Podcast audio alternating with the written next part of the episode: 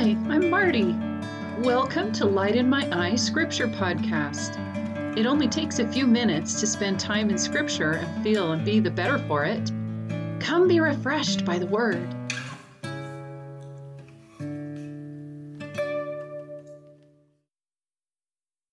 Good morning. Today I am in Jacob chapter 4, verse 6. Wherefore we search the prophets, and we have many revelations and the spirit of prophecy.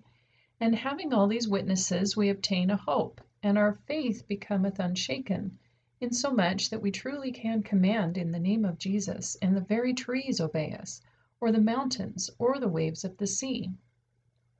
I think we learn about the prophets for many reasons, one of them being to be able to realize they were regular people. If they could have experiences with God, why not me?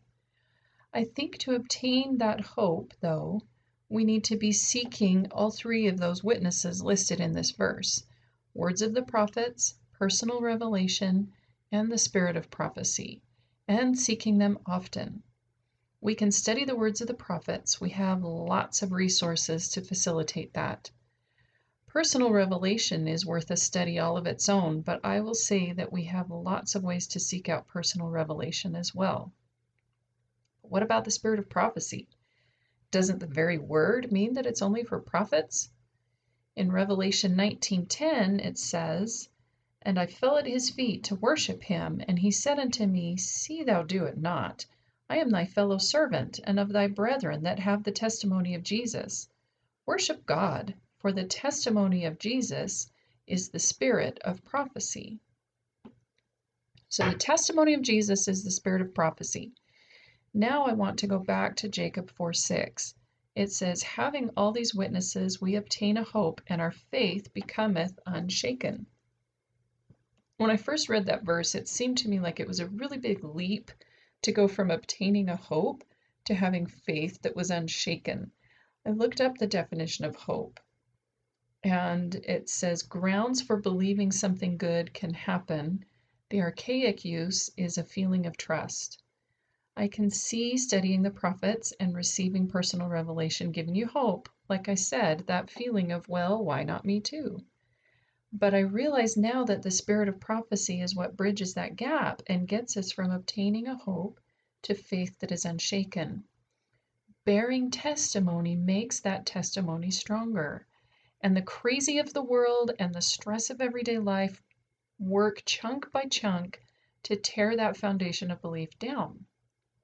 So it is just making sense to me that this is something we are lacking bearing testimony of Jesus to build up our own faith and, happily enough, also build up the testimony of others.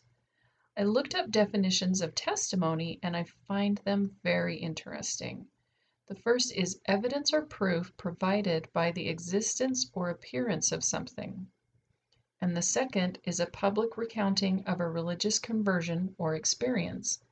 But really, doesn't that come out of the first?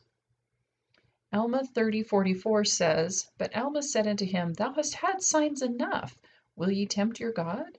Will ye say, Show unto me a sign when ye have the testimony of all these thy brethren? and also all the holy prophets?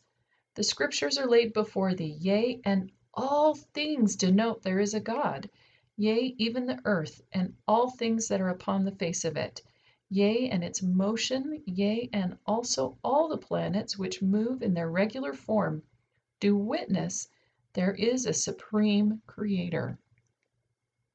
So all things, all things denote that there is a God, but it is also true that God gives us personal experiences that provide us with that evidence or proof of His existence. And that's what we can share in testimony the ways God has touched and been a part of our lives, letting us know that He lives. Jacob talks about the tremendous power that unshaken faith can bring into our lives that we truly can command in the name of Jesus, and the very trees obey us, or the mountains, or the waves of the sea. And then he talks about God's plan for keeping us humble.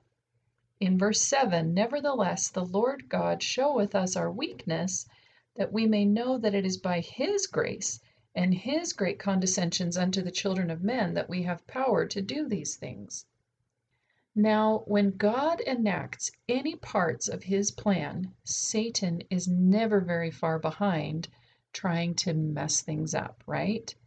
God shows us our weaknesses to help us remember that all good things come by his power. Satan is the one who wants us to feel bad about ourselves because of our weaknesses, not God. So, that part of the equation we can learn to recognize and toss out. Our weaknesses let us appreciate God's grace. When we start to feel down on ourselves because of our weaknesses, we can say, Cut that out, Satan, and go back to appreciating the magnitude of God's grace.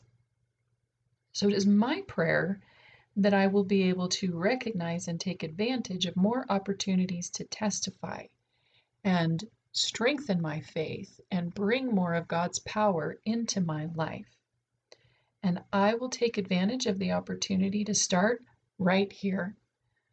I love my Savior Jesus Christ. I know that He and the Father love me and watch over me.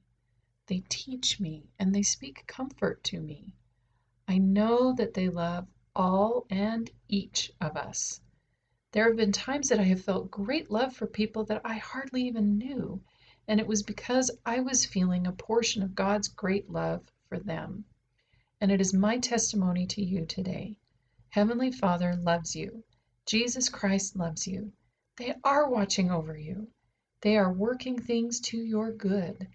Watch for those little evidences in your day that God really is with you. Thanks so much for joining me today. I hope you've enjoyed these few moments thinking about Scripture. To find the text for the verses we've discussed today, you can follow Light in My Eye Scripture Podcast on Instagram. Have a wonderful day, and may God's light shine in your eyes today.